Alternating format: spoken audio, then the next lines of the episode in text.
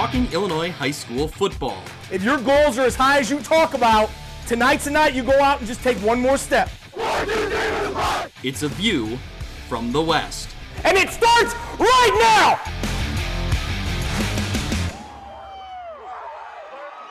Welcome into View from the West podcast. I'm your host, Greg Armstrong, once again joined by Mitch Stormer. Mitch, we're getting through our season previews. This episode, we're doing the Lincoln Trail Conference. And later on, the second half of the show, we'll be joined by Kyle Kampmeyer to talk about the Northwest Upstate Illini. Of course, Kyle, he's the guru of the NUIC, Yep. NUICfootball.com. You can find them on Facebook and on Twitter. He's all over it. So I, I'm going to call him in to give us a little help on the NUIC. But Mitch, we're going to jump first into the Lincoln Trail Conference. Are you ready to preview some small school football? Yeah, uh, I can't wait. A, a very uh, good conference that's going through some changes this year. So yeah, going to be an uh, exciting fall for uh, for this conference. That's right. Well, before we jump into it, if you're listening to this and you want to hear some other season previews on other conferences, we already have our Western Big Six season preview. That one's already out. And you can also find our Three Rivers Athletic Conference, where me and Mitch break down all 14 teams from both divisions in the track. That was that was a big effort. That was that one's a lot of teams to go through when you get through all 14, but we did it. Yep. The Lincoln Trail Conference makes it a little easier on us, not quite as many teams. So we'll jump right into the preview here. Thank you so much to everybody who listens. You can, of course, follow along on Twitter if you're not already at View from West Pod. You can also find these episodes and a bunch of other fun stuff on our YouTube channel. The search View from the West podcast on YouTube. Subscribe along and listen on any device that you that you use. You can find us on Apple Podcast, on Spotify, on Podbean. Go out and find us, subscribe, give us a good review. We always like that. Well, and you know your your plugs, it's it's clearly working because uh, you know we just passed over the 400 follower threshold there on Twitter today. So thank you to uh, to everybody. I was looking at it and didn't believe uh, that it was that high.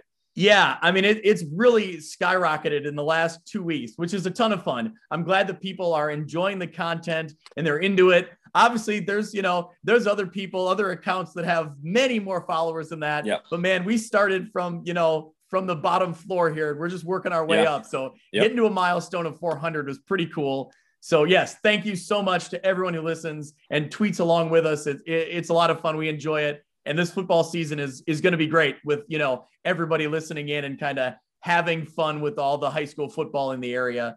So, Mitch, without further ado, let's jump into the Lincoln Trail Conference, a season preview. We're going to start with one of the new teams in the conference, one of the newbies, A Town. Abingdon Avon jumps over. Um, they were in the Prairie Land, and then they're now in the Lincoln Trail Conference. The Tornadoes head coach Rick Quinn led the team to a three and one record a year ago before they ended up cutting their season a little bit short. But still, there's some positive momentum, some things to build on for them, especially when you consider numbers are up. They're up to what I believe I read 43 kids now. So depth shouldn't be a concern. Hopefully, you know, they got guys who can stay healthy and they'll have guys below them. But um, this should be an exciting start for the Tornadoes in the Lincoln Trail Conference. If, if they build off what they did in the spring with that depth that you just talked about, a- manageable schedule, you know, look out here. Here come the tornadoes, uh, so to speak. So I think they can uh, they can make some noise for sure. They open up their season at home against ROWVA Williamsfield. We'll talk a little bit about them in a few minutes. But that is your look at Abingdon Avon, A Town Tornadoes. Some unique jerseys, interesting looks. Yes. Um, you know, very, very new, very modern feel to them. Let's go down the list. We're going to Mercer County, the Mercer County Golden Eagles, led by head coach Andrew Hofer. A year ago, they were four and two. They had a good season last year. Um, they won a big game against Ridgewood. They also had a few games where they, you know, fell a little bit short, but um, they have a good mix of youth, but also have some experience, you know, coming back out of those guys that are a little bit younger. They don't have a lot of seniors, but they do have guys who have played a lot of football. And when it comes to Mercer County, you're going to have football players on that roster year in and year Yep. out. Yeah, um, a good problem to have really for Mercer County when you're talking about a team that maybe doesn't have a lot of seniors. Um, and that's going to bode well for next year when the, when the kids this year, um, you know, get that experience. But like you said, you're you're getting a mix of, of new players and returning players. Um, and really, when I look at these this team, their greatest asset is going to be their defense. They're going to be fast and aggressive. Um, so any any any concerns that they have about the offense, uh, their defense is certainly going to make up for it. So we'll look for some very low scoring games from the Mercer County Golden Eagles. Yeah, they'll be they'll be over quick. Nobody, you know, deadlines. Those the guys in the news will not be worried about deadlines when they go to a Mercer County game. That's for sure. Yeah, I think like you said, you know, you talked about their defense being their strength. I think on the flip side of the ball, the offense, I think there's potential there. I, you know, mm-hmm. I don't mean to short, you know, short slide them or slide them in the offensive side of the ball. I think it's just getting that consistency and getting things going in the right direction. You know, Coach Hofer referenced last year, there were just some games where it was just, you know, they couldn't quite build that momentum on the offensive side of the ball. So I think if they can do that, man, combined with a good defense, there'll be a lot of potential there in Aledo for a good Golden Eagle football team. They open up on the road. They'll have a tough task in week one. They open up on the road at Farmington, team that's been mm-hmm. very good over the last few years. That's one of the crossover games that they play in that conference. Um, the crossovers with the Prairie Land, which is where Knoxville and A Town have come over from. So that's their week one opponent. We'll keep moving down the list. The Ridgewood Spartans, led by head coach Bruce Redding. A year ago, I believe that they were four and two. Is that mm-hmm. correct, or three and three? I believe they're four and two. Yeah, um, with a with a big win uh, against Annawan Wethersfield. I don't remember what the score that was, but it was one of those that we saw it on Friday night, and we're like, "Whoa!" Like what what a game from the Spartans that was. So yeah, four and two in the spring, and uh, what are they going to be looking at here in the fall? yeah, I think that they return some talent. I think they lost some pieces, but they still return some talent. I think the biggest thing was, you know, getting that, keeping that momentum building. They had some real dynamic playmakers a year ago, and I felt like they had a good scheme. Um, you saw it, especially in that win against Annawan Wethersfield. Can they do that for multiple games? Kind of put that together. They had a heartbreaker against Mercer County, but if they can keep things moving in the right direction, I like what Bruce Redding is doing out there um, with the Spartans. So we'll see if they can, you know, keep things progressing. And now that we're in a fall season playoff time, can Ridgewood yeah. break through and be a playoff team? They were in 19. And yep. can they, you know, can they keep that going, keep that sustain, sustained success? You know, again, that's one of those teams that it's a bummer that they had to miss out on a year yeah. with playoffs last year because I think they would have been a playoff team with the talent they had in in the what 20, you know, the spring 2021. Right.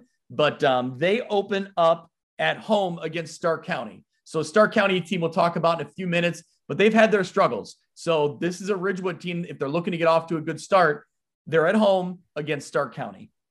Yeah, um, and really you know winnable games until not until but as they lead up to a big week four matchup with uh, rematch really with with Wethersfield so um yeah like you said can they get back to that 2019 form I think they went to the second round that year um so they're certainly are going to be a, a contender here in the LTC this year let's keep moving down the list a team that we're very familiar with Annawan Wethersfield. now the thing is they were five and one a year ago, uh, Lincoln Trail Conference champions.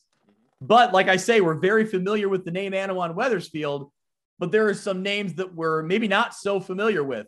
Colton right. Quagliano is now gone. He was the dynamic quarterback that they had there for three years, four years, essentially. He played his freshman year as well. You also look at head coach Logan Willits has now moved on. He is now in Dunlap as an offensive coordinator.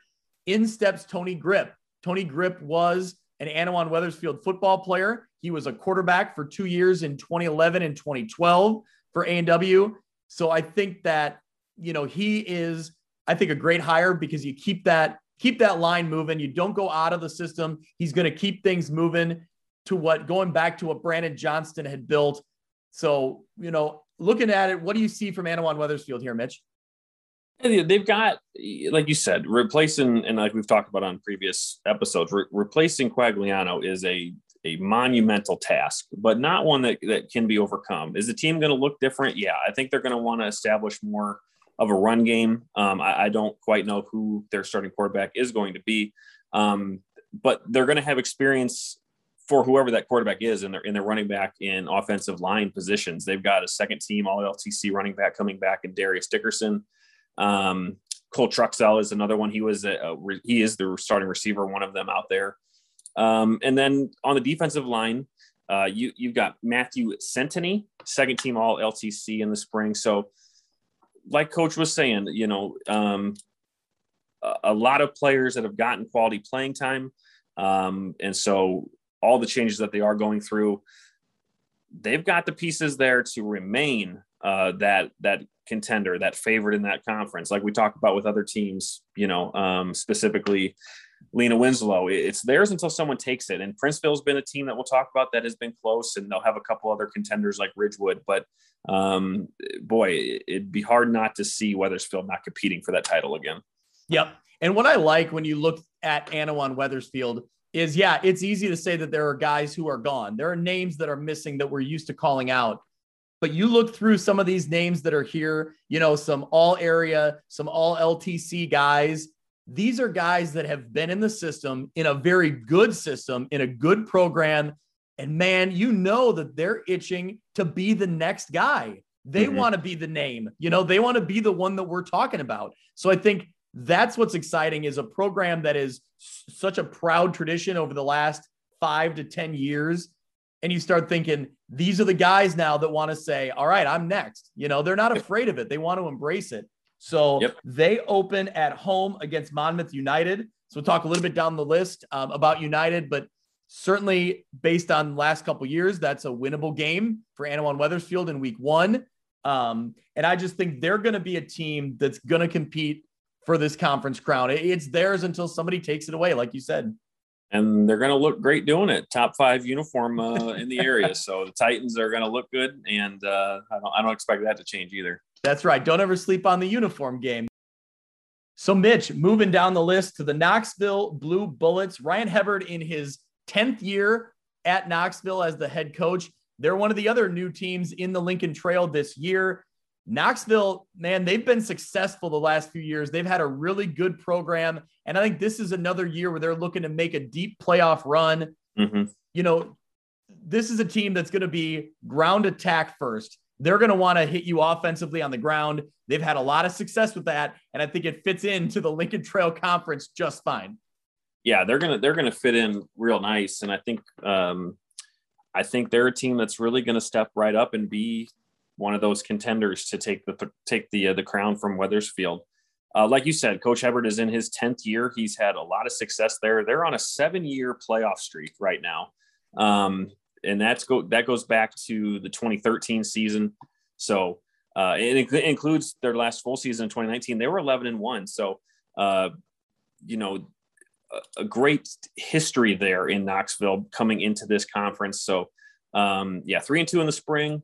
Uh, not sure what that they were, you know, what they were working on or what personnel they had, but I, I fully anticipate the uh, the Blue Bullets to make a run here. Yeah, another team that we've, you know, maybe was robbed in 2021 or 2020 to not have a playoff experience, but I think this is a team that's ready to keep that train moving, you know, to keep keep going in the right direction. I think yep. they're a great fit in this conference just from a competitive standpoint. I think they're one of the teams you look to to be up there near the top. They open on the road at Princeville. So we'll get to Princeville in a minute, but man, that's a that's a tough way to start. Yeah, Princeville, is a team that has been to the playoffs. Um, again, we'll get to them in, in, a little bit, but I think they've been to the playoffs four straight years, and they've been. I think they won the LTC in 2017. So yeah, Knoxville gets introduced uh, right away to the conference, uh, going up against the Princes. All right, Mitch, we'll keep moving down the list. A team that we had referenced earlier, they have the tough task of opening their season against Annawan Wethersfield. I'm talking about Monmouth United. Head coach David Milroy has been there for a few years now. Uh, they were winless uh, in the spring, so unfortunately, they're looking to get you know get a W back here now in the fall of 2021. You know, um, an article I read uh, talked about you know Coach Milroy talking about wanting to do things fast and wanting to keep things moving fast and being productive, but also simplifying it, not making it overly complicated. And I think, you know, we've talked about it with several different teams. if you're struggling to find wins, I think a big thing is start with start with fundamentals. You know, be fundamentally sound and then go from there. So, like I said, they open with Annawan Wethersfield. That's a tough task for United, but man, this is a team that you know they've had success in the past and they've had individuals over the years with a lot of talent. You know, can they put it all together? That's the question. Yeah, and and really they're they're going to have to do it right away because, like you said, they open up with Wethersfield, and it doesn't get much easier because they have to play Princeville, Mercer County, and Knoxville in their next three games. So that's a gauntlet there in their first four games. So, like you said, Coach Milroy wants them to be fundamentally good. Uh, they want to play simple, and hopefully that leads to them playing fast, and uh, they can get uh, hopefully do that and uh, get off of that that winless uh, streak that they uh, encountered there in the spring. Um, because the, the Red Storm are, are looking to change that there for sure. Yeah. And that's like I said, that's a program that, you know, they had a proud tradition. They won a state championship, you know, years ago, but still, it was, I believe, it was their first year as the United Red Storm. I think it was. That's right. Yeah, and they won a state championship. So that you know the the resume, the old pedigree's there if they can get things moving. Uh, we'll move down the list here.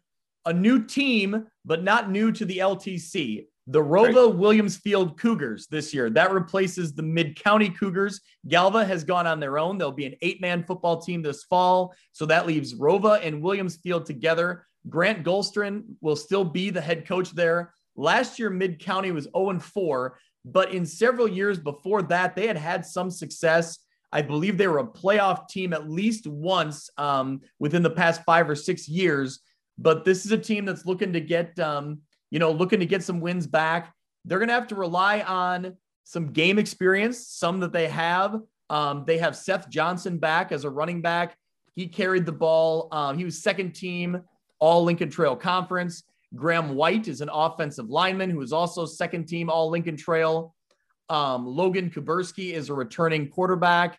And they also have Will Koss as a starting lineman returning. So they have some pieces on offense. Looking on the defensive side of the ball, Seth Johnson and Trevor Bird are a couple impact players on the defensive side. 24 tackles for Johnson a year ago. He was also a second team Lincoln Trail Conference linebacker. So there's guys sprinkled in out there that have, you know, been on the field and had some real game experience. But what do they got to do, Mitch? What what turns the table? What gets them some W's? Well, one one thing that that coach had mentioned that they that he thinks that they'll be a or, or that they can succeed on this year is that they're going to have have the ability to sub in players. So I don't think that they're they're too concerned about depth, uh, or or even if they are, they've got good quality players there to back up uh, and, and exchange players in and out. So. Um, their strength's going to be on their offensive and defensive line play. Um, really win the battle of the trenches, um, and they're they're certainly going to have to do that in this uh, in this conference. Uh, one thing that they they've talked about before that they've struggled with is really getting off the field on on third and fourth down situations and, and capitalizing on their opportunities. So uh, again, small things that they or you know things in a game might seem small but really go a long way, and uh, they're going to look to capitalize on those and, and turn some things around there. They did have a COVID scare out there about a week ago uh, maybe a little bit more than a week ago now, but it seems like um, they are back. It seems like they're going to be in a position to get back on the field and be able to compete. So we certainly hope for those athletes and those coaches that everybody's safe, everybody's healthy, and that they can get back to competing. They open on the road at A Town, so they'll be, um, you know, going up against the new one of the newer teams um, in the Lincoln Trail Conference in the A Town Tornadoes.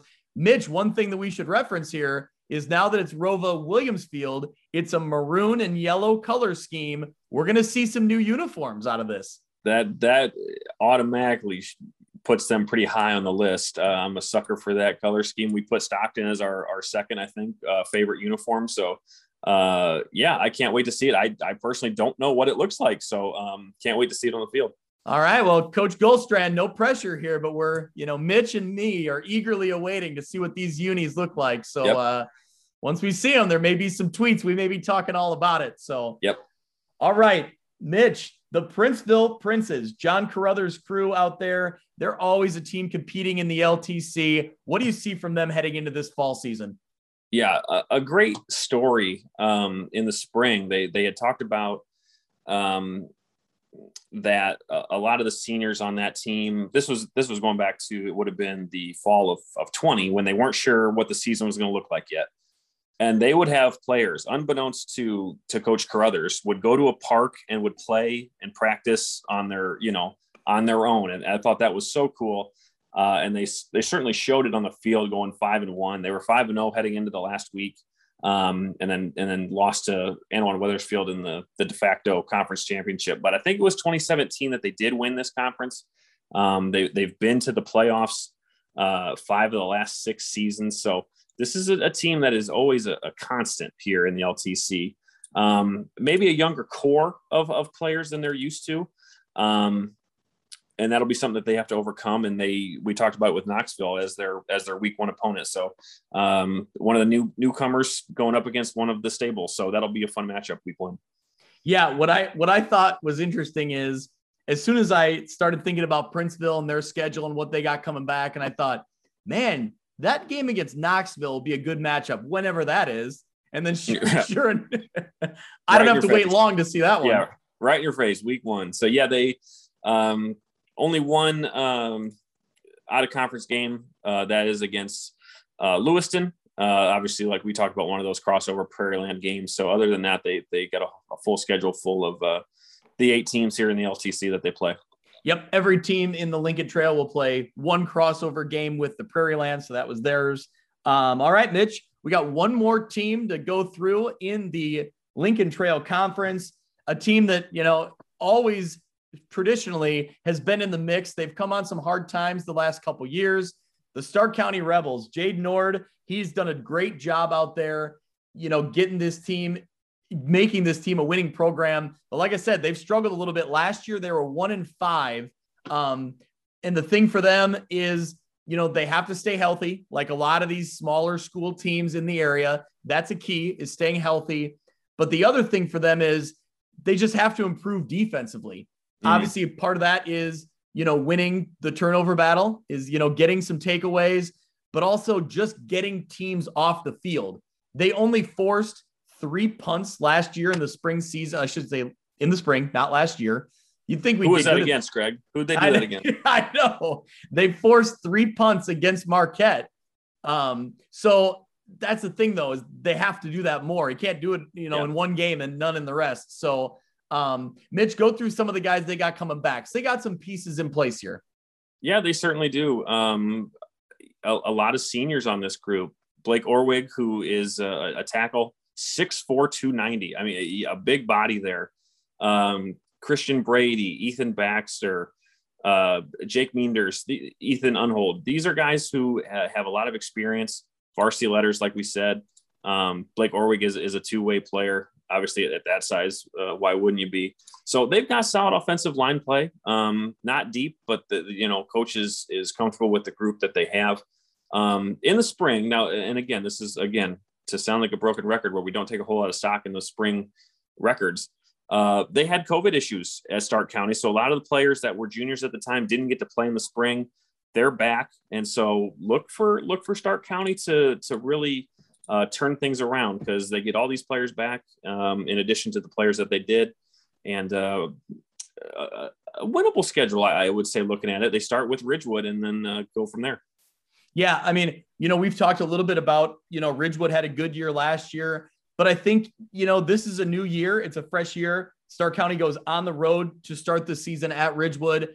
I think, man, you'd get a lot of positive momentum if you're the Rebels. If you can come out there and compete and come away with a win, I think that's a good one. It'd be a great win for them in week one. Any win's a good one in week one, but against a team that had success a year ago, you'd really build, I think, a lot of a lot of energy and a lot of momentum in these players if you could get a win in week one. So, Mitch, that's it. That's the rundown of the Lincoln Trail Conference.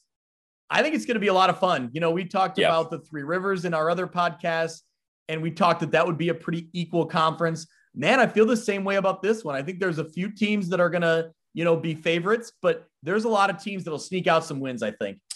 Yeah, um like we've we've said it's been uh, Annawan Wethersfield's show, it's been Princeville's show.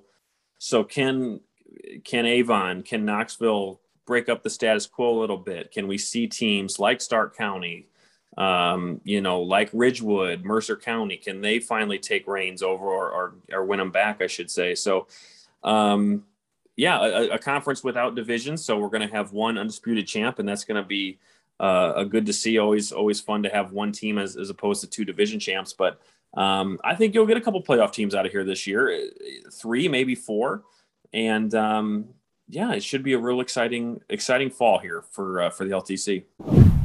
For the second half of our View from the West podcast previews this week, I'm joined by Kyle Kampmeyer from NUICfootball.com. NUIC football fanatics, they're on Facebook, they're on Twitter, always putting out the great information about a great small school conference. So if I'm if I'm getting the preview, I'm going straight to the source. Kyle, thank you so much for joining me. Thanks. I appreciate you having me on again, Greg. Uh, it's always great getting together with you on your podcast here. Yeah, so we got a lot to talk about here because the conference has shifted a little bit. We'll uh, you know, we'll look through kind of the shifting landscape of the conference. When you look down the list, it's a lot due to teams going to eight man. So we'll reference them um, in a little while here. But the teams we're looking at in this Northwest Upstate Illini Conference this year, you now have Dakota, East Dubuque, Forreston, Fulton, Galena, Eastland Pearl City, Lena Winslow, Dupec, and Stockton. So the one team that's out of the mix for this year is West Carroll. Uh, West Carroll didn't have the numbers for a varsity roster, so I believe they are playing a JV schedule. Correct, Kyle? That is correct. Um, unfortunately, they only had one senior go out uh, from my last recollection. Not a lot of juniors, so they're pretty much a freshman sophomore squad. So that's why they're playing strictly JV. Yeah, so that leaves one non-conference game for all NUIC teams. But Kyle, talk about um, you know the dynamic shifting in no more two divisions. So, what are your thoughts on having one conference straight down the board? Everybody plays everybody now. Well, the great thing about the NUIC going to one conference is exactly what you would think. Everybody's going to have to play each other. So there's going to be no more debates on who's the best of the conference. Everybody's going to get that chance every Friday night to prove who's better in each game that they play. And the way the setup is now, uh, you know, you're looking in a normal setting, if we had all 10 teams, you'd have five teams automatically make the playoffs. Uh, but this year with the non-conference games, we may only see four teams make the playoffs. So you've got to bring your best every week. Obviously, they say every Friday night matters, and it's not more so true than when you're in a single conference like we are now. Well, you talk about uh, you know it'll end some of those debates, but the debates were some of the fun on your uh, on your podcast and on the Facebook page, and you know those were some of the good, the good arguments.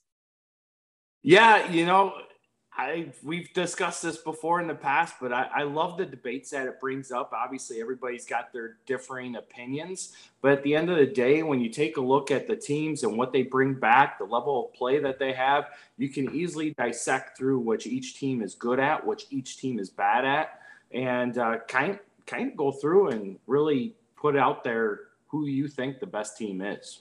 Yeah, so, and speaking of the uh, you know the Twitter debates, Kyle, we sparked a little bit of a, a Twitter debate last week because you tweeted out the rundown of the last decade of state champions from the NUIC, which I believe included four different teams just in the last 10 years alone. And now on top of that, there's other state champions in the previous 20, 25 years if you want to go back. And I I retweeted it and quoted by saying like this is the best conference in the state of Illinois. And to me, there is no debate. Now, I did get some debate. Uh, Channel 1450 out of Springfield, they do great coverage of high school football down there. And they said, hey, the uh, Central State 8 would like a word. And I and I responded and said, well, you can have a word. But then I kind of went down the list. Kyle, you know, I know we've joked about it a lot, but I, you know, I love the debate. But man, to me, there is no debate here the NUIC, top to bottom, has proven not just through one or two teams, but through a list of you know six, seven teams that have won state championships and been in certain times dominant programs. This is the best conference, right? Yeah, hands down. I mean, you take a look over the past 17 seasons, we have 14 state champions and two runner ups. Like you said, that's across several different teams. Obviously, the teams that have been the most successful in recent years are Lena Winslow and Forreston. Um, and then you throw in EPC with that dominant season that they had in 2014. And that was, you know, ahead or after the fact of the D- great Dakota runs from 2005 to 2011, which also included Galena in there and Yep. Aquin. So, and you know, Stockton, we always kid Stockton about being the never the bride, but always the bridesmaid with all their runner ups. But you know, dominant program history for the Stockton Blackhawks, which is awesome to see. And I think the important thing to note, you go through all that, and that's to me, that ends the argument. That that those numbers are incredible. Now, I'm not saying, I'm not saying that 1A schools are going to walk into Rochester and beat them, you know, on a Friday night. That's not what I'm saying. Maybe they compete. I don't know on their on their best night. Maybe they compete. I'd love to think they could. But what I'm saying is when our 1A, 2A schools out of this conference are competing against peer schools in the playoffs, the success is unrivaled. They, they yes, Rochester is a dominant program. They have proven it. Sacred Heart Griffin, they're always a dominant program. But once you get past those two in the Central State eight, specifically, just because that was the one we debated this week, once you get past them, the argument doesn't really hold because there's not teams that are making consistent deep runs. And there's definitely not a team that is winning a state championship year in, year out, outside of those top two that we mentioned. So, Yeah, I mean, I mean, Derek Paris and the boys at 1450 have a lot to talk about. Obviously, Rochester's been exceptional to watch over the past decade, winning eight state titles in the 10 seasons that were Yes. there. But you're right. When you're looking at an overall conference, are you relying on one team to carry all of that clout? Or are you looking at, like you stated before, the NUIC? Several different teams are bringing home titles on a consistent or regular basis. I mean, you take a look at it, five teams in this conference alone have three state championships each. Lena Winslow has four. Now we're adding Fulton, which has two titles in their past history. Um, obviously, not one while in the NUIC, but you know, there's a lot of great success there. And you know, the Central State Eight is an awesome conference, but you don't see the success out of the Springfield uh, schools except for Sacred Heart Griffin. Jacksonville is not a prominent player in the state playoffs either. While they do have a good program, um, there's just not a lot of success behind it like you see with Rochester and SHG. But in an overall conference scheme, I want to see the different, the revolving door of teams. And granted, don't get me wrong, I'm a huge fan of the Leonard Bowl. I'm excited to see that they possibly could both end up in the uh, same playoff field this year. So that'll be a lot to look forward to as well. Yeah. So I think we both agree. I, I love what Channel 1450 does. We also love the debate. But if I'm gonna have to pick, I, I think uh, I think I know where uh, you know where I feel the best conference is. So uh, you know, Kyle, without further ado, let's break down that uh, that best conference in the state. How's that sound? Let's do it. All right. Well, we'll go down the list here. We'll start with the Dakota Indians. Last year, they were 0 2. Uh, head coach Joe Free and his crew were uh, shut down a little bit prematurely. They had COVID issues in the spring. They're back now. And from what I've read, from what Coach Free has told me, this is going to be a fast team. There's a lot of athletic speed on this roster. They do. I mean, if you look at Dakota over the past, they won with brute strength during the Lano years, big running backs, big size up front. And this Dakota team doesn't have that. Their last successful season was the 2018 season where they made the quarterfinals. They lost to Forreston by two points. Uh, Forreston obviously going on the winning state that year. Um, but they they had a they had a good balance in that squad where this year they don't have a lot of that size up front. They do have a lot of speed. They've been trying to get uh, faster along the way, and with that, they're going to have to change some things that they do offensively as well. They're, you're not going to see the traditional wing T offense that we're used to seeing out of a Dakota Indian team uh, in past years coming forward this fall. Yeah, what I thought was interesting is that um, Coach referenced that a big part of the key to their success this season will be getting comfortable with a new offensive system. And now he also mentioned if they can get that foundation down, if they can get comfortable early, that'll really kind of open up what they can do later in the year. That'll kind of free themselves up to if they know the baseline, then they can kind of keep, you know, moving themselves up and getting more advanced with that offense. That's interesting to me because if you do get things rolling in the right direction and you have dynamic pieces that are fast like they are, you know, a new playbook and some plays designed for these kids to get them in space, there could be some success there for sure. Well, and that's just it. That's going to be the key to Dakota's success. How much space can they make? Are they going to be able to get out and get their blocks? I mean, in high school football, you don't need somebody to hold a block for five seconds. You just have to get a body on a body and create a window of opportunity. And if Dakota can do that, they can have a lot of success. Um, they are going to have a lot of speed. They have a returning quarterback with uh, Caden Niedermeyer there, who, while he only played the two games that they were in last year, he did some good things. He showed some playmaking abilities, and you expect that to naturally come forward again uh, this year, and he's going to be a junior. So he, that last year as a sophomore is his first time. Yep. Uh, you got Cam Face coming in at running back too. Um, obviously, shortened season, only two games played, but you're still listed as an honorable mention all conference player. So um, I know that he's got a lot of speed. I didn't get an opportunity to watch Dakota play last year due to the shortened season, um, but um, they they have that opportunity there. And one of the keys to this team being successful is going to be the leadership of Adam Thompson, who also was listed as an honorable mention all conference DB, really plays strong safety. So he's more like an additional linebacker. But um, if they can fly to the ball and create some havoc, you, you can see some things happen. Now, the big thing with Dakota is they're going to be a more junior dominated team. So there's a lot of inexperience around the Indians as we head into the 2021 season. You know, uh, the way this roster is formed reminds me a lot with the with the track success that this team had. I immediately think of look at what Morrison did in 2019.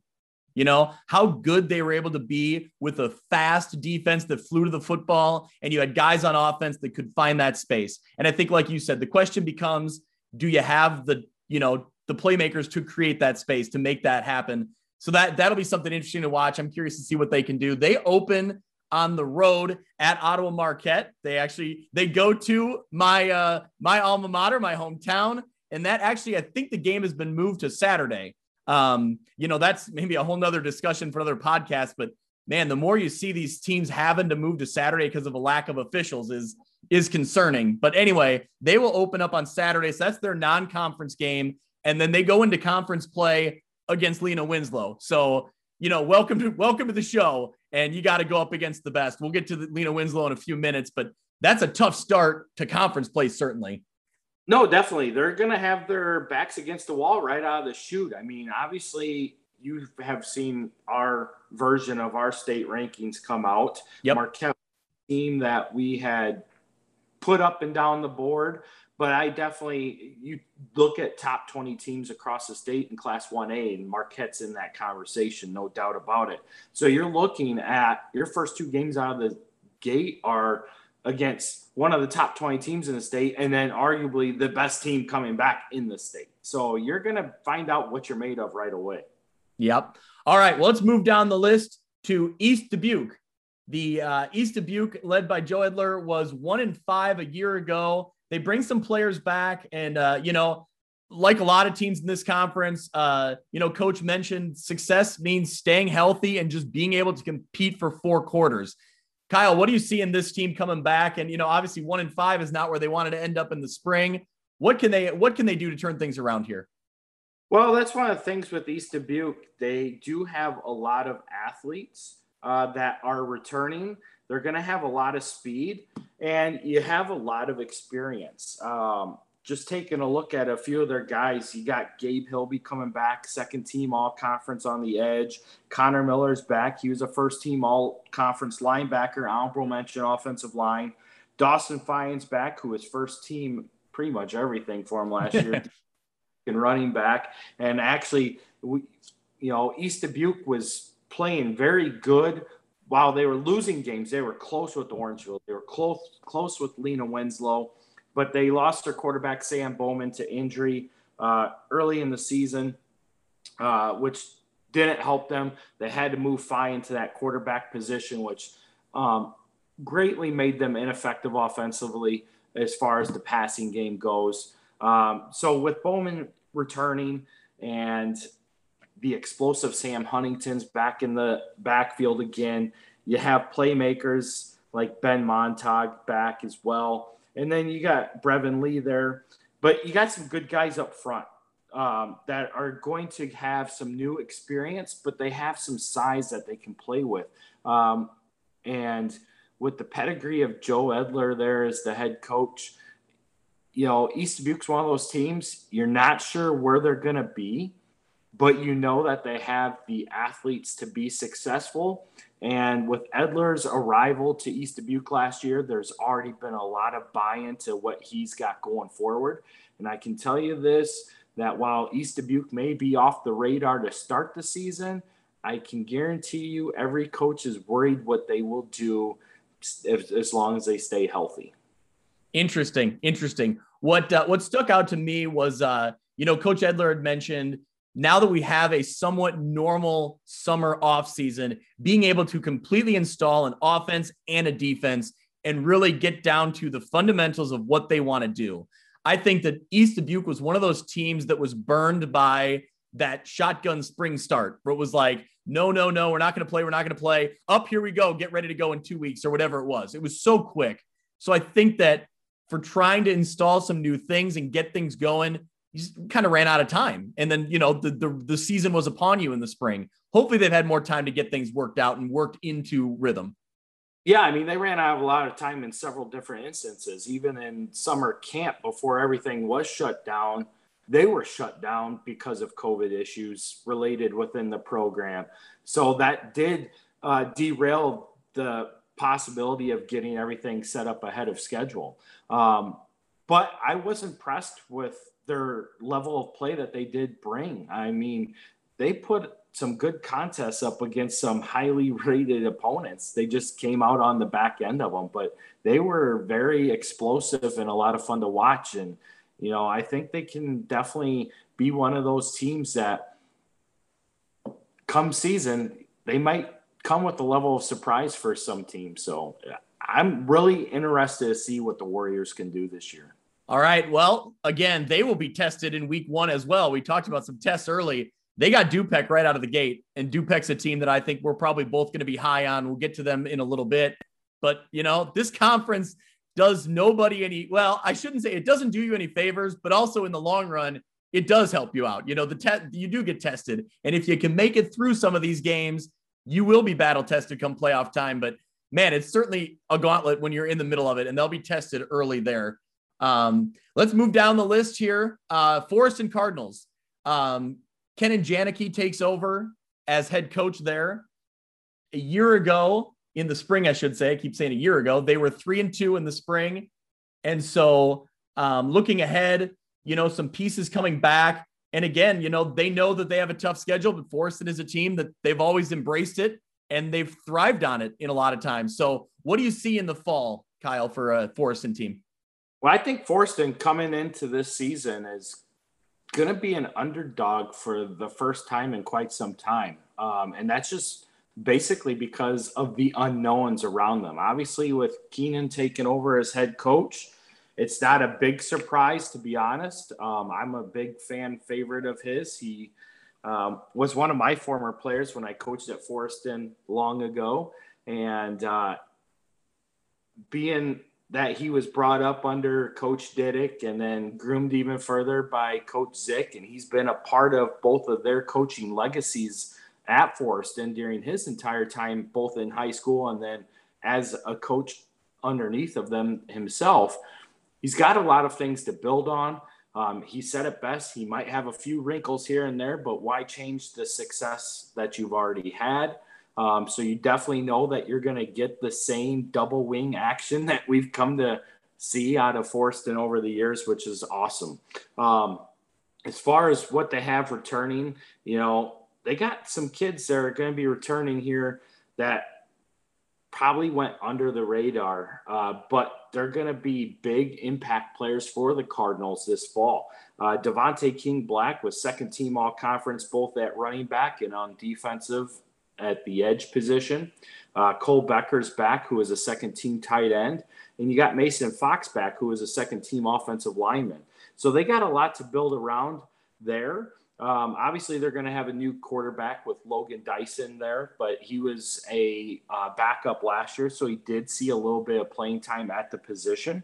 Uh, and then you have running backs Matt Beltran and uh, Jacob Fiorello, along with Thomas Apple, all back as well. So they have the ingredients there. And of course, you can't count out Casey DeVries on the line. Um, another DeVries coming through the Forreston ranks. They always tend to be big ball players for the Cardinals. Um, great family lineage there and history within the Cardinal program. And, you know, right now we put Forreston ranked number seven on our NUICfootball.com poll to start the year. I think that they are capable of being a big front runner in the conference. And while there's a lot of unknowns, they're going to be the same Forreston Cardinal attack that we expect to see every week. I love that Coach Janicki said in his description to me that they want to play fast all the time. Even if they make a mistake, get past it and just play as fast as possible. And literally, his quote was, play as fast as you can and we'll deal with the rest. So I just love that mentality of just fly to the football or on offense, just always go as hard as you can, keep the motor running. Yeah. And I mean, he, he gets that. I mean, that's that's Didak in him. That's the Didak in him. Yep. Um, Didak was that exact way. Play as fast as you can, get to the ball. If we make mistakes, our speed is going to return the favor for us. And that's creating the turnovers or getting that big stop because we did play fast to the ball. And, and that's been the pedigree of the Cardinal football uh, over the last decade and the growth of Forreston even from 2014 to now. And that's why Keenan is such a great hire for Forreston. He's not going to let that history fade. Yeah, I really liked when I read about that hire. That seemed like a perfect fit for this Forreston program. They open at home against Stockton, so a classic NUIC battle there between Stockton and Forreston. The interesting thing to note about their schedule, get down to week 8, their non-conference game in the regular season is against Gibson City Melvin Sibley. They host Gibson City, Melvin Sibley at home in week eight. You want to talk about some po- po- possible playoff implications there? That's that's two powerhouse programs going up against each other late in the season.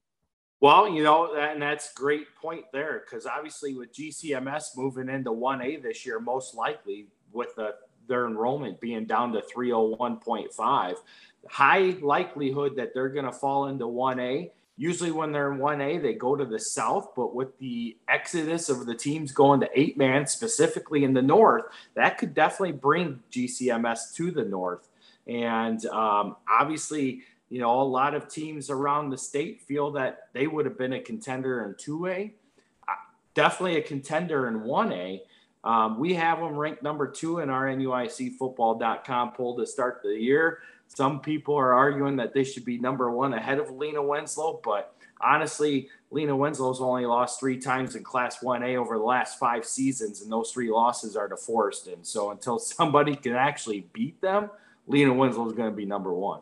Yep, yep, I agree. I kind of did. I didn't think about the factor of yeah, Gibson City Melvin Sibley could be coming this way for the playoff push, you know, because of the way the geography would shape out. That's that's really interesting. That the changing landscape of uh, football and who's going to what class is really interesting. That's that's a whole other podcast. We could go two hours on that, but all right. Moving into the new guy, the new guy on the block, Patrick Lower and the Fulton Steamers moving from the Three Rivers where they had historically been going back to the 60s or 70s. Uh, they move into the NUIC, and man, just from a blanket, you know, program level and just looking, you know, kind of across the board, this is a perfect fit with their history and their, you know, their their football tradition and kind of what they've been in the past five, ten years. This is a perfect fit for the NUIC right now. Oh, I totally agree with that. Um, obviously, we've been able to see Fulton uh, a couple times throughout the playoffs in recent years with Forreston playing them twice. Uh, we got to see Aquin play him in 2019. Uh, and, and obviously with Fulton's enrollment that continued to decline to make them fall into the class 1A field on a regular basis, there's no doubt that this is a perfect fit for them. They're no longer having to go up against 3A schools. Granted, my opinion on that is a little bit different than what most people think, only because I've seen the level of 3A play drop consistently year to year over the past six seasons. Um, it's it's not once it once was a very touted 3A field, but that's when you had all the Catholic schools. You get all the public schools in there, and uh, you start to see where, yeah, you have good programs, but I you could definitely put the top of 1A, 2A up against these 3A teams. And we got to see that with a Princeton versus Lena Winslow and a Princeton versus Fulton this past season. Granted, you know, it, the Lena Winslow game definitely went in favor of uh, Princeton quickly after an unfortunate injury to Mari Roby. Absolutely. Yeah. We saw flashes of what, yeah, of what could have been in that game. Yep. But the team that we're talking about, is the Steamers, and Fulton gave them a handful uh, in their in their matchup last year. I mean, the final score was what forty eight to thirty nine or something like forty nine to thirty. And Princeton had to rally back too, I believe, right? Fulton had the lead in that game. Fulton had the lead for a large portion of that game, and yeah, Princeton had to battle back because I remember tuning into the live stream of it because of how exciting the Twitter feeds were coming back and forth. I'm like, oh gosh, what's going on here? Yeah. So, yeah, it was a great game. Obviously, Ethan Rash had a big game for uh, Fulton that time. Uh, and, uh, you know, you're looking at what they have coming back, and you got four three year starters that are coming back this season. So, you know, it's like Coach Lower said to me, we have a lot of experience coming back. We have some guys that are coming back that aren't necessarily starters, but had a lot of playing time this past spring, and um, you know they're they they feel that they're in a position where they can definitely compete uh, for the conference title, uh, which nobody is going to argue. Um, they're definitely excited about making it into the NUIC, and he even stated that he feels that the NUIC is the best 1A, 2A conference in the state hey, he agrees with uh, a couple of guys on a podcast here too. So, um, yeah, looking at what I think is interesting for Fulton here, what uh, Coach Lower said is their offensive scheme is going to be multiple. They're going to be as balanced as possible. They'll run at you, but if they need to pass, they're ready to do it, and they will. And I think when you get into some of these battles in the Northwest Upstate Illini, to be as versatile as you can and be able to, you know, put some wrinkles in a playbook that maybe you didn't do the week before or you didn't do two weeks before. To have that ability is critical to catch some teams off guard, things you didn't show on tape, you know? So I think that's something that where they could take an advantage of. And just overall, I mean, this is just a solid program moving into a great conference. Last five out of six years, they've been a playoff team consistently. They were a quarterfinalist in 16. So they've been there. This team, these kids who are sure they weren't on those teams back then, but they've seen it. They've grew up around it now. I mean, Coach Lower's been there 15 years. You know, this this program is very well established, very well. The foundation is all there and all set for these kids to have success. I think they open up on the road at Galena. That seems like a really fun matchup, a fun way for them to open up going on the road to Galena. And actually, we're going to talk about Galena next. So yeah, I, I am really intrigued with that matchup. It might be a game I have to get to. I might actually have somebody else going to that game as well, uh, with one of my reporters being there. But it's definitely a game of coverage. Obviously, we have Fulton ranked number three in our NUICFootball.com poll to start the year, and Galena's right behind them at number four. So um, that's going to be very interesting to say the least. Yeah, well, let's get into the Galena Pirates. Uh, Coach Ed Freed had a team that go that went five and one in the spring. They had a really good showing in the spring. They returned a couple impact players off of that team. One of them being uh, Ethan Heffel. He was the quarterback from a year ago. Um, honorable mention all conference. But what else, Kyle? What else do they got, and what do you see from them that can uh, you know make things work for the Pirates? Well, obviously, their passing attack with Hafel at quarterback is going to be huge. Um, Brady Schermerhorn is going to be his primary target, which between him and Khalid Newton this past spring were their biggest targets. Schermerhorn's the one who had that incredible catch in the back of the end zone against Lena Winslow that was called out of bounds. But uh, he's a he's a tremendous talent that will definitely complement Hafel in the passing game. Um, you got a three-year returning starter and Gabe Garcia, who was first team offensive line last year, and then you got some other big guys too. They're coming back with uh, Peyton LaGrain, Carson Miller, and Kyler Furstenberg. So, I mean, this is looking like a Galena of old. Um, you know, you, are going to have other players back. Jarrett Baston's going to be back at linebacker. Uh, he was second team all conference. Isaac Summers is back. He was an honorable mention DB. He's also going to be a guy that could either A, carry the ball or B, be another receiver for Hafel in the passing attack. Um, and then you got some other guys that are going to be coming up too, like Sam Eaton, uh, Tanner Weenan. And if you start to look at the names that you're hearing, I mean, these names are Galena names of old, right? So there's a lot of um, excitement in Pirate Nation once again, which is awesome to see. Me and my co founder, uh, Shane Cleaver, have always said that when Galena's doing awesome, the NUIC is doing awesome. So um, you definitely, while while Galena gets a lot of hate across the conference, they're also one of those teams that you know that they're successful and the conference is going to be successful. So it's exciting to see. Sometimes, sometimes it's good to be that hated school, though. You know that that adds a little chip on your shoulder. And it's funny that you say that about Galena. I just said in our Western Big Six conference preview, I said the exact same thing I feel about Galesburg. When Galesburg's good in the Western Big Six, there's just something that adds to the excitement of a year. I don't know what it is, but Galena's got that it factor too. I agree with that.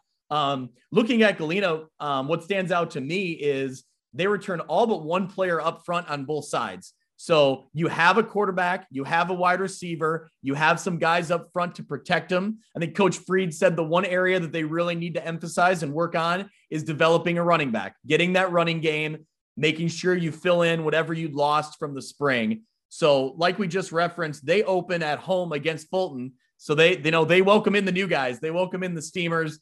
That's going to be a good one. That's that's a great way to start the NUIC conference off here. All right, should we keep moving down the list to Eastland Pearl City?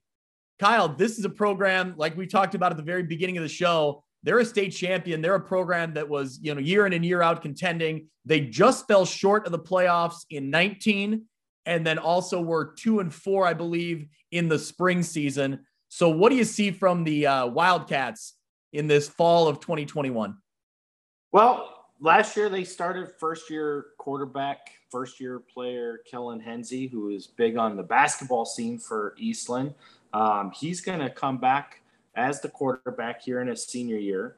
Um, getting him more experience, more reps is going to be critical for their offense. Uh, but, you know, one of the things I look at EPC is while they're not – the EPC that we're used to seeing from the 2009 to 14 time frame or the 2016 and 2018 Wildcats. Um, these guys are still going to have some uh, beef behind them. Um, they have a tremendous weight program going on there, and they return guys like Christian Fisher, Gavin Seigel, uh, Riley Showers back, Mason Brenner's back. Three of those guys are offensive linemen.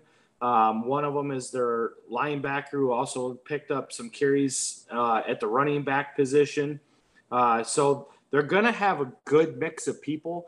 The the line's going to be the key for EPC, and then the consistency of Henze at quarterback, uh, being able to do what uh, Coach McNutt wants at uh, EPC. And if you've noticed what he does, he likes to he'll bunch it up and run wing. He'll spread it out and pass the ball. So he's got a good mixture. They just need to work on it. They got some big newcomers coming up too that are going to help them out with the, likes of like Maddox Hayden, uh, Owen Rogers, and a couple other guys there. Uh, Carson Heron, uh, obviously part of the Heron regime that uh, was part of that 2014 state championship. So, um, a lot of good things to build on for the Wildcats. Again, another program that was down this spring, but they gave some good challenges to a lot of the upper echelon teams um, themselves, once being that team. Uh, so, again, a team that you can look for to be in that playoff hunt come the middle of October. Yeah, I definitely see them as a team that will be battling. That we'll be looking at them late in the year, I think. And if they need to get those wins to get in, I, I think that them and several other teams will be right in that mix. They open up, they open up right away. You know, the, the toughest game of the year probably for them. They're at home. They host Lena Winslow. So um, no time to wait. They got to get ready to go in week one. They'll be tested early on there.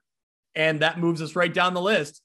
Kyle, at least in the last several years, all roads in the NUIC go through Lena Winslow. There's just no doubt about it. Um, what they do there, what that program has established, you know, they're they're the team now, you know, and it, it was Forreston and it's been other teams in the past, but for right now, it's definitely Lena Winslow.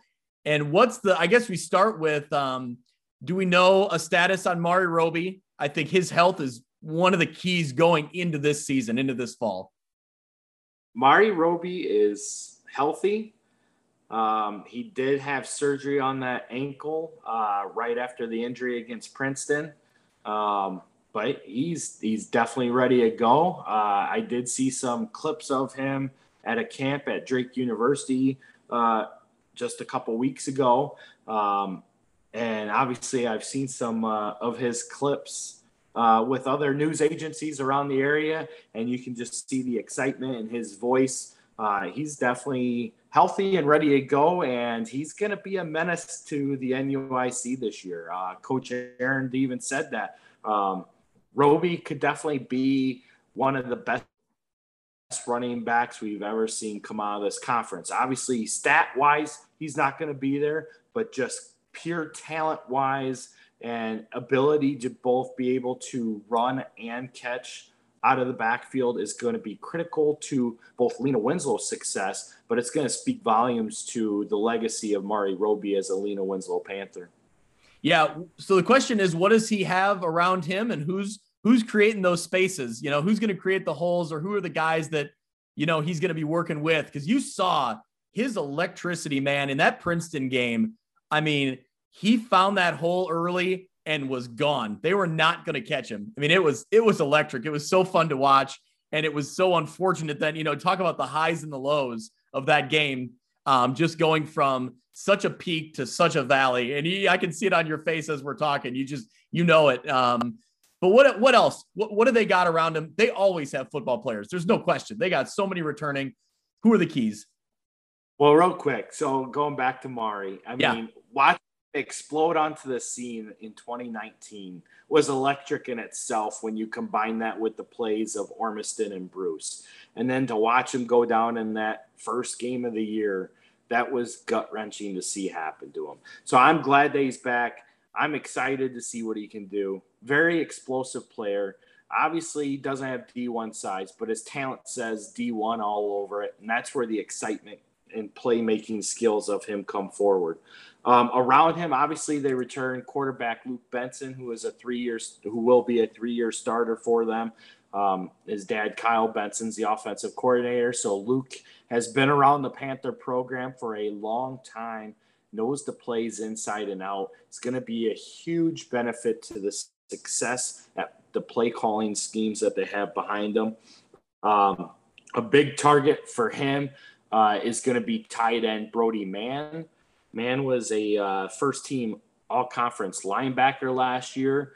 Didn't get a lot of playing time uh, offensively.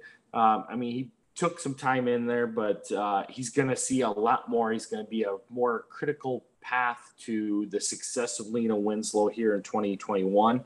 Up front, there people better be ready because up front, Lena Winslow is going to be big once again. I, they return Maddox Sargent, who was first team all conference center. This will be his third year starter. He's another returning starter from that 2019 state championship team. You have Ross Stabino coming back, who is a first team all conference offensive lineman. You have Tyler Croat coming back, who is honorable mention offensive line. Um, Cam Cleaver's another guy that you could see in that uh, tight end role, unless they also make him a uh, offensive lineman. But then you're going to see running backs Ethan Fye, who was the one who had that big fumble recovery against Princeton that everybody saw. Uh, he's a, he's very speedy and electric himself. Um, and you're going to see Brady Ilders and Jake Zeal join that backfield in a rotation role as well. So uh, the Panthers are definitely uh, reloading again, as you say. Yeah, I was gonna. I mean, it it doesn't even seem like you really have to qualify it as reload. You know, like it's just every year the consistency is there. It's becomes synonymous with just great football, and then, then that program you know is going to be there. And this year, I think that you know they they have to be the clear cut favorite in the conference and they're a team that I think everybody kind of circles as we'll be talking about them into week 12, 13, you know, down the road. So they open, like we referenced, uh, they open on the road at Eastland Pearl City. We'll talk a little bit more about them and the conference at the end here before we wrap up, but we'll move right along to a team, the other, the other team that I think is right in the mix to contend in this conference. That's the Dupec Rivermen. They have a lot coming back including an elite quarterback in Hunter Hoffman. Real quick, you look through his numbers last year almost 1,500 yards passing, 21 touchdowns, one interception.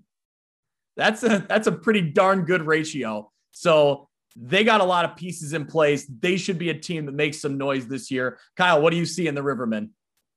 Well, when Hunter came on the scene two years ago as a sophomore, everybody saw him as this lanky, lanky kid that was small that may not be able to sustain hits. Thing is with Hunter is while he's not very elusive, he makes plays in the pocket. He can get out of the pocket. One of the fundamental things that I love about Hunter is his eyes are always downfield, looking at his second, third, and fourth routes. I mean, as far as quarterbacks go, you're right. He is elite. He knows how to do his step downs. He's constantly got his head on the swivel. And when he gets flushed out of the pocket, you don't expect him to run. He's still looking to throw that ball.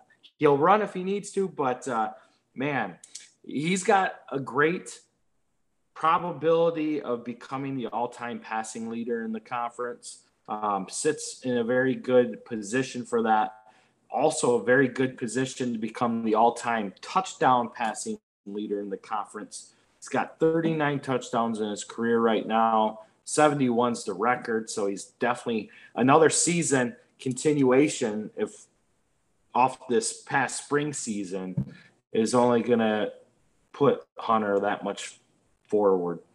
Um, obviously around him, man, they they are loaded once again. Obviously, they're going to miss the absence of Howard and Stifter, but to take back their place, you got Bo Seaton coming back. Uh, Trent Hetland's coming back. He was an honorable mention edge player on defense, but a big contributor on the offensive side of the ball. Um, you're going to have Bryce Fitsenko back, who's going to find his way into the role either at running back or wide receiver. AJ McCall, Mulcahy is back. Um, he didn't get a lot of playing time last year. A lot of people thought he would as a sophomore. He's only a junior, but he's going to be a definite definite kid to watch for. And then you got Trenton Taylor back too, who is a second team all conference utility player last year. He's also another three year starter that returns. Um, so that's going to be big for uh, the Rivermen there. Uh, on the line, you're looking at, uh, you know, Jake Anderson's back. He's the Illinois State commit that the Rivermen have. He was second team all conference at edge, plays that defensive end position really well. Uh, Breon Green is back as well. He's going to be a huge contributor, as is Bailey Leaf on both sides of the ball on the line. Um, and then you can't forget the man in the middle of their defense with Drake Fortson. He was a big time uh, player on defense at linebacker last year. He is back this year as a senior. Definitely uh, a leader uh, that will help drive that defense and keep them formidable. And honestly, I think their their line play defensively will match what we saw out of the Rivermen last year, but you're going to see great improvement out of their offensive line this year. And I I thought I thought what you referenced earlier with Hoffman always keeping his eyes downfield, I think that's as big of a testament to what the offensive line is doing as anything else. If he trusts enough to know, I'm not worried about what's right in front of me, I can worry about what's down, you know, 15 yards downfield. And I think that's a testament to them. And at the other thing that makes Hoffman dangerous is, like you said, most high school quarterbacks, once they get flushed, they're going to run. Their instinct is to run, grab five yards, and keep the chains moving. He doesn't do that. He will try to find that pass. And as we can tell in the numbers, he does. He finds the pass. So I think that's, you know, just it's kind of a it's a weapon obviously but it's it's that next step it's that next level of quarterback play that you don't always see in high school one of the best plays i saw from him this past spring wasn't even a touchdown pass he got flushed to his left was coming towards the dupec sideline was able to step plant, get off a throw, and take the hit all at the same time. Yeah. I mean, he he is not afraid to take a hit. He's going to wait until the very last minute to get rid of that ball because he's not going to force mistakes. And obviously, you see that in his touchdown to interception ratio. So um, that's what's that's what's got a lot of people looking at him. Yep. So uh, the Rivermen last year were four and two. I think they're every bit in the mix here. I, think there's, uh, you know, they're going to be a team that we're talking about all year long, potentially competing for that conference crown. They open on the road uh, at East Dubuque. Looking down the way, I think the one that maybe we're all circling is Dupec goes on the road to Lena Winslow October 8th, week seven. I don't know about you. What? I think to me, that's one of the biggest games of the conference season. Uh, definitely. I mean, you put Dupec and Lena Winslow across the coaches in the conference, and they're telling you that Lena Winslow is the team to beat until somebody can beat them. But Dupec is 1A of the NUIC. They're right there and they're coming on fast. And we've seen it building up over the last three years. Obviously, when Dupec first became a team in 2017, we weren't seeing a lot of success. You saw the build up the very next year, but then that 2019 season, you could see the the trend continuing. And um, as much as you'll make comparisons, the Dupec arrival as a co-op reminds me a lot of EPC when they became a co-op in the mid 90s. They did not have success right away, but then within year three, they got to the playoffs and it just kept building. And that's right where Dupec's at. This is technically year five, but um, you know, if you take a look at the spring season, they would have made the playoffs.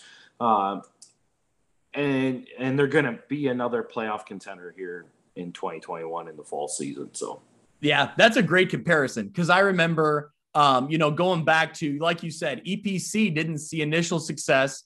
And then they kind of broke through and they were a playoff team. But even in those playoff berths, a couple years in a row, they would run into Morrison or they'd run into somebody and they weren't quite there. And then, man, you saw it. You know, then they really broke through state title and becoming that top contender. So, you know, who knows what's in the future for Dupec? But you're right. That's that's a way to look at the way that they've built. And now I think the question becomes like they've had the playoff berth. Can they get there again? Can they keep that sustained success. So, um, you know, it should be fun to watch them throughout the year. We got one more team in the 11 uh, man ranks of the NUIC. We're talking the Stockton Blackhawks. A year ago, they were three and three. Uh, Matt Lightson's crew coming back this year. They have some players returning. He talked a lot about the importance of controlling the line and just limiting turnovers. You know, that's what every team wants to do. He also referenced, you know, building off of some of that momentum that they had at the end of the spring last year. They were a team that really, you know, kind of built themselves up and got into a good spot in the spring. now can they keep it going in the fall? What do you what do you see, Kyle, from the Blackhawks? Well, well, Stockton's one of those teams that you talk to the inner Stockton circle and they're expecting big things. You talk to outsiders and they feel that they've lost a lot, which they did. They they lost their entire backfield. Um, but you noted it. This is why Lights is big on his line. He returns almost his, his entire offensive line.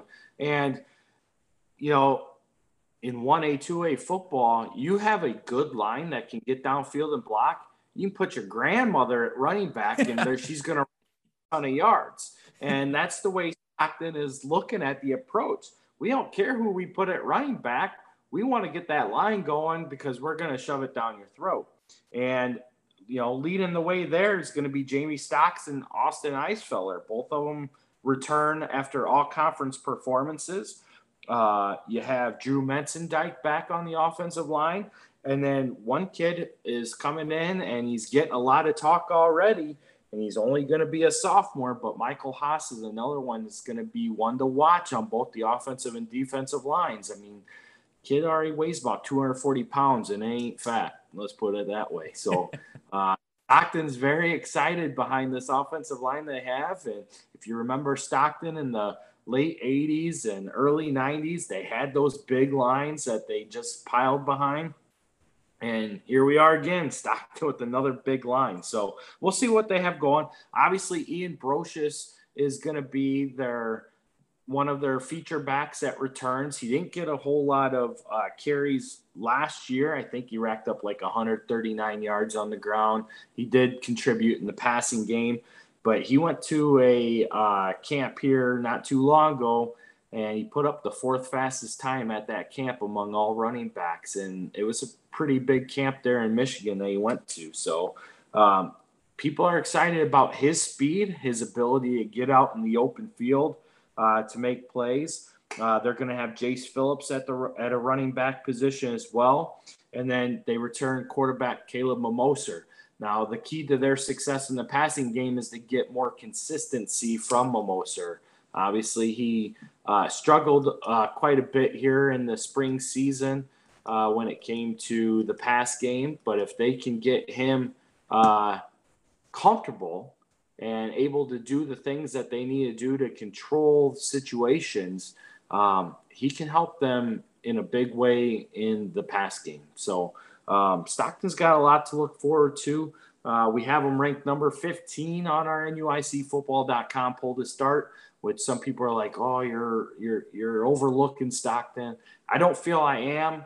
I think there's a lot of uh, questions that need to be answered there, but they're definitely a team to watch it's it's fun to you know like you said you put them down there in the rankings or you put them where you slotted them so now they they if they feel different that they, can prove it you know that's that's the beauty of the you know that's the beauty of going into this i look at the way you described stockton i look at the success that like a princeton team had the past couple years they were very run first and obviously they had a great running back in Rondé Worrells but they could be run first and the pass would just be there to complement it to just keep some teams honest I think, you know, Stockton can go that old school, you know, NUIC route and kind of do what they used to do, you know, and do what a lot of teams used to do, you know, really pound it up front and just keep the trenches moving. And, and like you said, have an athletic enough running back to keep, you know, to keep guys, keep things moving forward. So I'm, I'm interested to see what they can do. And they don't have to throw the ball, you know, 50 times a game. That's, you know,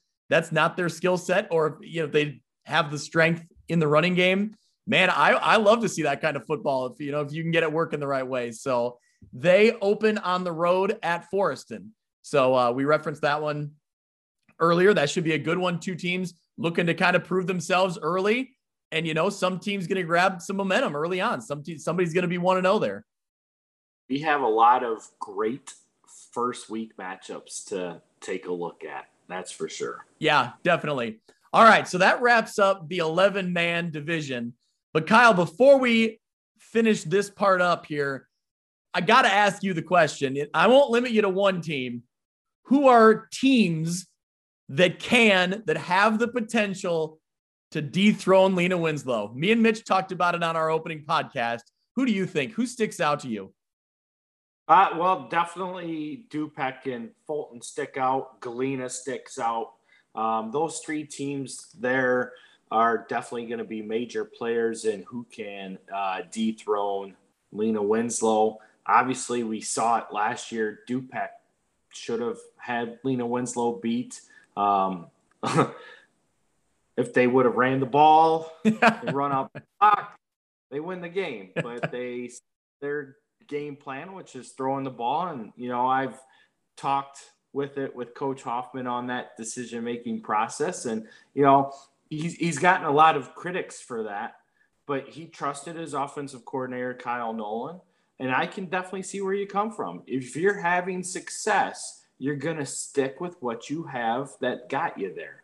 Now, granted, there are times where you got to go away and do what's more traditional or correct, but you know, you don't expect to go uh, four straight pass plays with incompletions when your quarterback throws at 63% completion percentage. So, um, while he got a lot of criticism on it, I definitely understand his point, and it shows his uh, ability to trust in his coaching staff, which I think uh, helps build character and morale around that program and why they're doing so well, uh, bringing it all together. Uh, Fulton, obviously, we know what Fulton is. We, like I said, we've seen them in the past in the playoffs. Uh, we know that they come from a traditionally tough Three Rivers conference. Uh, obviously, they played arguably one of the best 3A teams this past year and gave them the best game that they had all season. Um, and then, you know, Galena obviously had that awesome game against Lena Winslow as well, where they darn near had the upset on them. And then, uh, you know, my sleeper picks Forreston. Um, like I said, Forreston's a quiet team this year because nobody's expecting anything great out of them because they have a bunch of unknowns. But I'm going to tell you, I've heard through the grapevine that they have a lot of speed. They have some great size, and it's just going to be traditional Forreston football. So, uh, those four teams to me are the teams that can be the ones to dethrone the Panthers come this fall. That's that's a great list. That you're you're in lockstep with me and Mitch. That was kind of where our heads went to. And man, you look down the schedule and you look at a Lena Winslow hosting Forreston in week nine. Is that not some classic NUIC football there? To end the regular season with man, there could be so much playoff implications on the line there. Well, you look at recent years, those are the teams to look at when you talk about 1A state championships. So, uh, no better way to end the regular season than a nice little rivalry game. Yeah, definitely, definitely. All right, well, Kyle, let's uh let's pivot over to eight man football. The eight man ranks of the Northwest Upstate Illini you know they're they're not technically members of the Northwest Upstate Illini in football anymore now that they're in the eight man ranks. But these are you know the schools that you cover. They're they're always on your radar. They're they're still you know the Northwest Upstate Illini to us. You start looking down the list: Amboy, Ashton Franklin Center, Aquin, River Ridge, Milledgeville, Orangeville, Polo. Even going back a few years, South Beloit now in there at the uh, in the eight man ranks. So those are on the eight man football North division. So, um, Kyle, if you want to go through, give me some teams to watch for, or what are some uh, players to look out for? Because I guess first we'll start. How exciting is it to have a good collection of these NUIC teams playing at the eight man level? And here's another here's another division of football that the NUIC can kind of lay claim as we're the best in this one too, right? Well, we've we've kind of proven that over the last two seasons. I mean, we had River Ridge go undefeated this season uh, in the spring year. We had Polo win a state championship in their first season, uh, convincingly win a state championship in the 2019 season, their first year in eight man.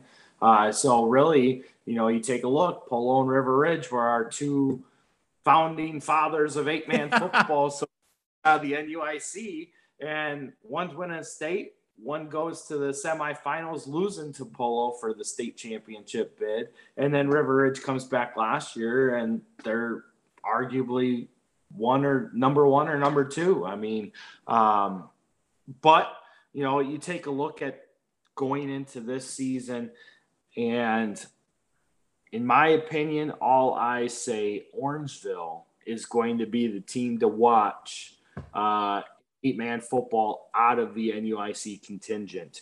I think you're going to also see uh, one of your fan favorites, the Milledgeville Missiles, be right there in contention, uh, along with uh, Polo will still definitely be in that area as well. Um, but after that, you know, a lot of people are like, well, Aquin, what about Aquin? Well, Aquin can definitely be scary considering it's eight man football, but they lost a lot. So they got to figure out what pieces they can build around and get some things back. Um, obviously, they're going to change some things up. Um, you have Cade Geiken, uh, who is back. He's a three year starter for the Bulldogs. He's not going to be available game one. He had some injury uh, or surgery here a couple weeks ago to repair some issues that he's been having. Um, so he's going to get a late jump into the season. But some guys that will stand out for Aquin are going to be Evan Brogy, who will most likely take over that QB role from uh, Will Gustafson. Uh, you're going to see Clay Ludeking uh, at the running back position. They return Drew Eggy and Jackson Eggy and then uh, Gavin Hunziker will be back on the offensive line. Um, and then Ali Arndt will be one of the playmakers at a wide receiver position, also doubling as a defensive back on the other side. So they, they have some guys that they can definitely build around. It's just how much depth are they really going to have? I know that they're getting tight on numbers. That's part of the reason why they transitioned into eight man football this year because they just weren't going to have the depth to sustain an 11 man football team. Um, Orangeville's got a lot to watch, and three of the guys I'm going to name off right away are the guys to watch Nate Anderson, Gunnar Lobdell, and Carson Rote. I mean, those three guys were all starters last year in 11 man football. Uh, two of them were starters the year before on a playoff team that beat a Chicago Hope team that was heavily favored in that uh, year. Um, you return a three year starter and Ryan Guy and Jared Stubby. Uh, you have a nice upcomer and Gavin Roth, who is only going to be a sophomore, uh, but saw some playing time last year uh, as well as a freshman. Uh, ben Briggs is another sophomore that can potentially be an impact player on the um, offensive, defensive lines as well. Uh, so they're going to have size, they're going to have speed, uh, and you know they just got to identify who they want at the quarterback position. But uh, Orangeville is definitely going to be one of those teams I'm looking for. Uh, is, uh, Milledgeville. I was going to say real quick, who took over as head coach in Orangeville now for Schneider? Oh yeah, so yeah, good point. Coaching change there. So obviously, Coach Snyder left to go to Morrison. Uh, good move for him as his Mustangs are going to see their way into the state rankings to start the year. Uh, but uh, Bill Meyer is the new head coach for the Orangeville Broncos. He had been on the coaching staff at as, as an assistant in the past, uh, but he's taken over the program now uh, with both Doyle and uh, Snyder moving on. So um, it'll be interesting to see what he can bring. Obviously, that's one of the things that will be a talking point as the season rolls on because with new coaching changes come new schemes and you know some guys think they can do it better than others so to speak. But you know it'll be interesting to see what he can bring forward for the broncos. Uh milledgeville. Uh returns quite a bit. Um, some of the guys to watch out for there are going to be Ashton Nobis, Dimitri Garza, uh, Peyton Sarber, Isaac Tom Smith, uh, Gage Wilk, Colton Stahl, uh, Tyson Helfrich, uh, Eric Ebersol. Those are, and, and Blake Sherman, I don't want to forget him. Those are guys that are returning starters that return for the missiles this fall. Um, all of them had big contributions to a very successful spring season for the missiles, which was uh, very exciting to see. Obviously, they gave uh, Aquin a good game there in the first half, just didn't have enough to sustain it in the second half. And Aquin is arguably the number one team last year, uh, or at least a tie with Lena Winslow last year. So um, that's why we got Milledgeville ranked number three to open up our eight man poll, uh, right behind Orangeville, who, who is at number two. And then, uh, you know, Polo comes in that list there too. I think we have them at number five. So um, they have to fill the QB role. Good chance it could be Connor Nye. One of the interesting things, the last time a Nye was a quarterback for Milledgeville, they went to the semifinals back in 1999. So uh, we'll see how that uh, success uh, looms for uh, Coach Roble and the missiles there. Uh, Polo obviously is going to have some good returners themselves. They return all stater Wade Reimer on the offensive and defensive lines. They have quarterback Tyler Murdian back. Avery Gnoble is back at running back. And then you have the other linemen uh, Cooper Blake, Blake Deal, Devin Rucker, and Daniel Engel all returning. And then tight end Wyatt Queckburner. So um, Polo's definitely got a good. Um, amount of experience and returners coming back that should definitely help the Marcos continue their run of dominance in eight man football. I was gonna say, yeah, they were a clear cut state champion. They made it look fairly easy when they won it in their first year in 19, correct? Oh yeah, very easy. Yeah. Uh, watching that with uh, Milford Cissna Park was almost an embarrassment to say the least. So what I thought was interesting is I read an article um, about Milledgeville transitioning to eight man, and I thought what stuck out to me was Coach Roble talking about having more flexibility now and having more, you know, more resources to kind of coach and instill new things in an offense. So, for example, like you know, if you want a more run focused, you know, offensive package, you can do it or you can then sub some guys in and out and be more pass heavy. Whereas in the past with 11 man, it was here's our starters, here's what we got to do, you know? So I think that's really interesting. When you move to eight man, it creates some more ability to be strategic within coaching, which has got to be exciting for coaches, obviously, but for players too, to have some diverse packages and some things that you can do a little different. And the eight man game is a little faster and it's a little more you know, you're going to get some high scoring games, but it's exciting. I, I, think that's really exciting for these programs to have a little bit more depth built into their roster and to have that freedom. Well, that's just it. You know, there's a lot of naysayers to eight man football. And I'll be honest, I was not a big advocate for it um, myself either. But I've opened up to it. Uh, I actually started watching, and I talked about this with you before. I started watching Iowa eight man football during the semifinals and state championships because I could get it on MC22 and uh, watch it come across. And um, I have a friend that every year they go to the Unidome to watch the semifinal games. And one of the things that they go to watch are the eight man games because of the excitement, the explosiveness, uh, the speed of the game. Yeah, you get some high scoring games, and people are like, well, that's because there's no defense. No, there's defense. There's just, yeah, your field's 10 yards smaller, but there's still a lot of space out there to make plays happen. And, um, you can definitely identify the athletes on an eight man field a lot quicker than you can an 11 man field and you're going to be able to identify defensive players as well because open field tackling is huge in the eight man game more so than the 11 man game. Um, you take a team like Polo, you know, when they were an 11 man, especially later on as they got smaller, yeah, they had to start spreading some things out. You watch them go to eight man, they're running all power. And it's like, wow. And that it was exciting because they could just roll you right over.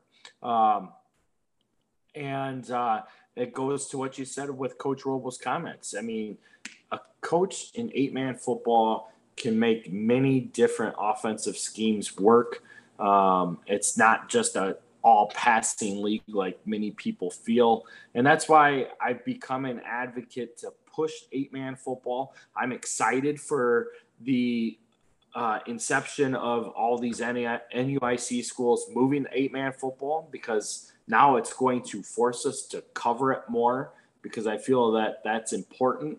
And I hope that I can become a, uh, a player in helping the interest level of eight man football in the state of Illinois build up with our coverage of it as well.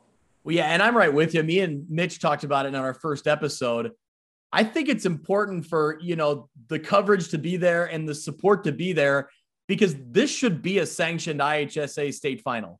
This, should be played in Champaign or it should be played in DeKalb the same as every other as every other game. There's there's no difference. There really isn't. And so I hope that, you know, this year with a lot of bigger more prominent school names joining eight man and you know now hopefully once we got covid in the rearview mirror and football is more back to a regular schedule but yeah, you'll get some attention to it.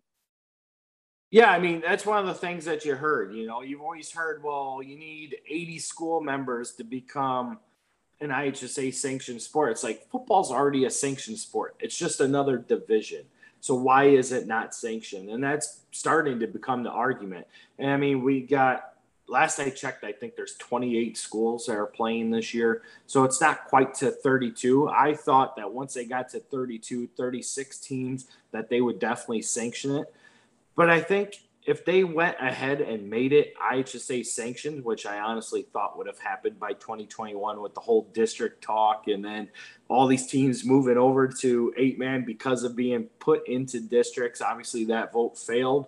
But um, 2021 was definitely my time frame that I was looking at. This is when IHSA is going to sanction eight man football. The whole two year enrollment status change that they started implementing back in 2019 also led me to believe that that was going to be the case. Um, there's no there's no reason why it shouldn't be. And I think the minute that they make it a sanctioned IHSA sport, you're going to see more teams start to move into eight man because they want to have that identification that hey, we can be ourselves. We can bring back our town pride, our community pride, school pride, and put our team back on the map. So I I'm definitely a huge advocate. Obviously, a lot of these schools that we see, the Polos, the River Ridges, the Aquins, the Orangevilles, they all had opportunities to co-op. They didn't take those co-op opportunities because they're like, no, we're gonna stay with what we have because we have a lot of pride in what we do. So, yep, I'm and excited I mean, for. Yeah, I mean, it, you just look at it point blank. I'll just lay it out there. Like you said, they had options to co op and chose not to do it. I'll say I would rather see in week one an eight man game that is Polo versus Milledgeville rather than see a Polo slash Milledgeville co op facing somebody in 11 man. That's just me. I would rather see them be their own identities and play that rivalry, that long standing traditional rivalry against each other. There's a sport that can make it happen. Eight man's it. I just that's the route I would prefer to go, and I'm glad that they they stuck to it and they're going to try to make it work. Yeah, I, I agree with you. I mean, co-ops are are great, but they can also be a thing of the past if schools want to continue to support their own football programs. Um, obviously, that wasn't the case, and that's why we have all of these co-ops. But yep. you know, you're starting to see these co-ops start to dissolve because these schools are wanting to go play eight man football and be their own team again. Yeah. And I should clarify there's some great, great co op programs. Obviously, we've talked about several of them in this podcast. you talk about Annawan Wethersfield. I mean, there's some programs that before eight man was an option, they decided to commit to a co op and it was the perfect move for them. So I, I shouldn't shouldn't dismiss co-ops as being terrible. That's not what I intended to say if it came off that way. But um, you know, a couple of the teams we should reference. Speaking of um, Galva uh, dissolved their co-op with ROWVA, so they will now be eight-man football as Galva High School. Um, they'll be on the southern half of the uh, of the eight-man football division, along with West Central. West Central Heat were a former Lincoln Trail Conference team. They've now been eight-man, I think, for one or two years, and I believe you had them ranked number one, Kyle, right, in your eight-man rankings. I do have them ranked number one, and um, a lot of that's because you know they were they had a perfect record here in the spring season. Obviously, they were able to play one of our area teams in polo this year and put a hurting on them pretty bad. Um, I know that they have a lot of returning starters. They boast probably one of the fastest kids in all of eight man returning this year. And if I remember taking a look at some of the uh, games that uh, I saw photos of or videos of, you know, they had a lot of good size for an eight man football team and they could get off the ball very fast. So, um, until I can see somebody actually play them and beat them, right now they're my number one team. And uh, we're going to get to see that. Uh, week two, they get to come up here to Aquin on a Saturday afternoon, and you can bet your bet you I'll be there to watch that one uh, because I want to see what West Central's got. Yeah, I don't know if it's a kid who graduated or not, but they had a highlight last year that I saw, and man, this kid was just a man amongst boys out there. He looked huge. Um, but yeah, it's interesting yeah. to see the pieces they have coming back, and yeah, they looked really impressive in the spring. So um, that's a team that yeah, eight man seems to be the perfect move for them as well. So Kyle, I think what's that? Go ahead. Austin Vanscoy. That's going to be the kid to watch right there. All right, there we go. I think we've gotten in every school, every name, every every preview possible. Um, Kyle, thank you so much for being here, for talking some Northwest Upstate Illini between the 11 man and the eight man division. You know your stuff, and I, I love I love having you on to talk through it all. And I'm sure our listeners appreciate it too we'll uh maybe we'll have you on um you know maybe at the halfway point of the season. We'll check in and see what what's going on and how uh how things are going up there. Sure. I'm always ready for uh, a podcast. I i enjoy getting on these and obviously talking football talking with you. You have a great platform that you created here this past spring and obviously getting a lot of interest statewide uh, is exciting. And uh, it's just it's it's fun to be able to talk football like we stated before with different people in different areas that have different coverage capabilities. And uh, it's a lot of fun. I enjoy coming on here and talking to you. And if you want me on again i'm always open for it. Awesome. Well thank you. I appreciate it. So that'll do it for our previews. That'll do it for all of our previews. We've run through the western big six. You can find that podcast is already out. You can uh, Listen to that one right now. You can also go out and find our Three Rivers Athletic Conference preview. That one we broke, me and Mitch broke down all 14 teams straight through without one stop. And that was a gauntlet. That was a lot. Although this one rivaled it because we went through both of the 11 man and the eight man of the NUIC and the, the Lincoln Trail. Thank you so much. Kyle, we'll be in touch. There's plenty of football to talk about. All right. Thanks, Greg. Have a good one. That'll do it for this week's episode of View from the West. Thank you so much for listening. I encourage you to go out to Apple Podcasts or Podbean and subscribe so you can follow along, and downloads will come automatically every week. You can follow along on Twitter at View from West Pod. You can also email me if you're interested in being a sponsor, viewfromwestpod at gmail.com. Thanks so much. We'll see you next week.